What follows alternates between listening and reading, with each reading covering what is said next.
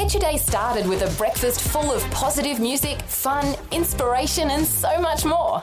Rise and shine with Felon DJ. Weekday mornings on Vision. Audio on demand from Vision Christian Media. Exploring faith and the future. Neil Johnson and Bible teacher Dr. Kameel Majdali. When you think about God, who knows the end from the beginning, and you think about Bible prophecy, there is a sense in which if God knows the end from the beginning, if He is the Alpha and the Omega, that He knows what is to come, there must be some encouragement, there must be some comfort in there if we knew there were tough times coming. Bible prophecy, Kameel, this is an early warning system. And it shows us that there could be tough times ahead and what we need to do to prepare. Neil, you hit the nail on the head. Bible prophecy is God's early warning system. Let's just review for a moment. Why do we need early warning? Think about North Queensland.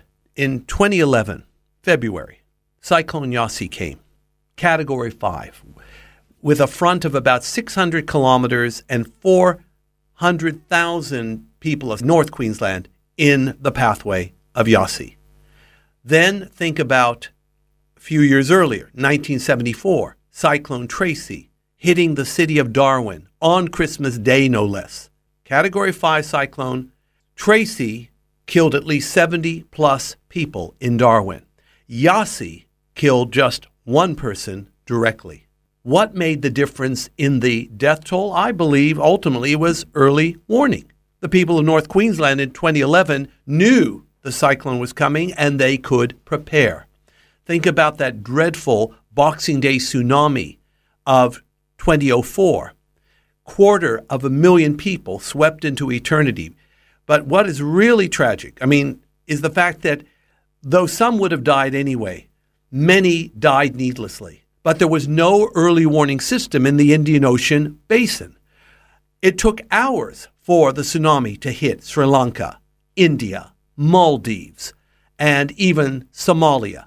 It took hours. But because there was no early warning system, people were unaware, and then the tsunami came and took them away. God has mercifully given us an early warning system. It's called the Bible, and particularly Bible prophecy. Those that hear and do what it says can head to the rock, to the higher ground. You talk about mercy, the merciful God. I'm thinking of what great love there is that God would warn his own children that there is a time of tribulation, a time of challenge, a time of disaster, and how they can avoid such dreadful times ahead. I do believe God makes a way of escape.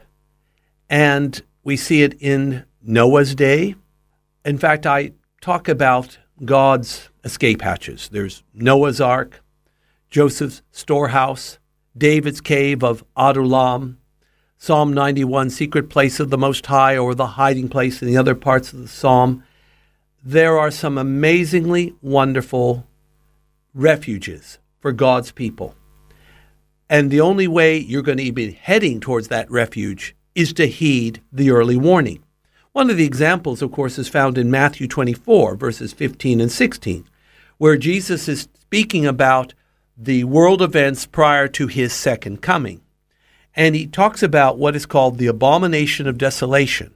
And he says this when you see the abomination of desolation, spoken of by Daniel the prophet, standing in the holy place, and then in brackets, Matthew adds, whoever reads this, make sure you understand.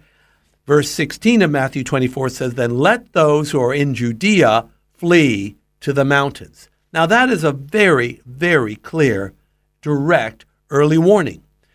We learn in church history that the believing Jewish people at the time Rome destroyed Jerusalem in AD 70, that when they saw the holy city surrounded by armies, you know what they did? They got out of Jerusalem very fast. They headed to a place on the eastern side of the Jordan Valley called Pella, and there they were kept safe.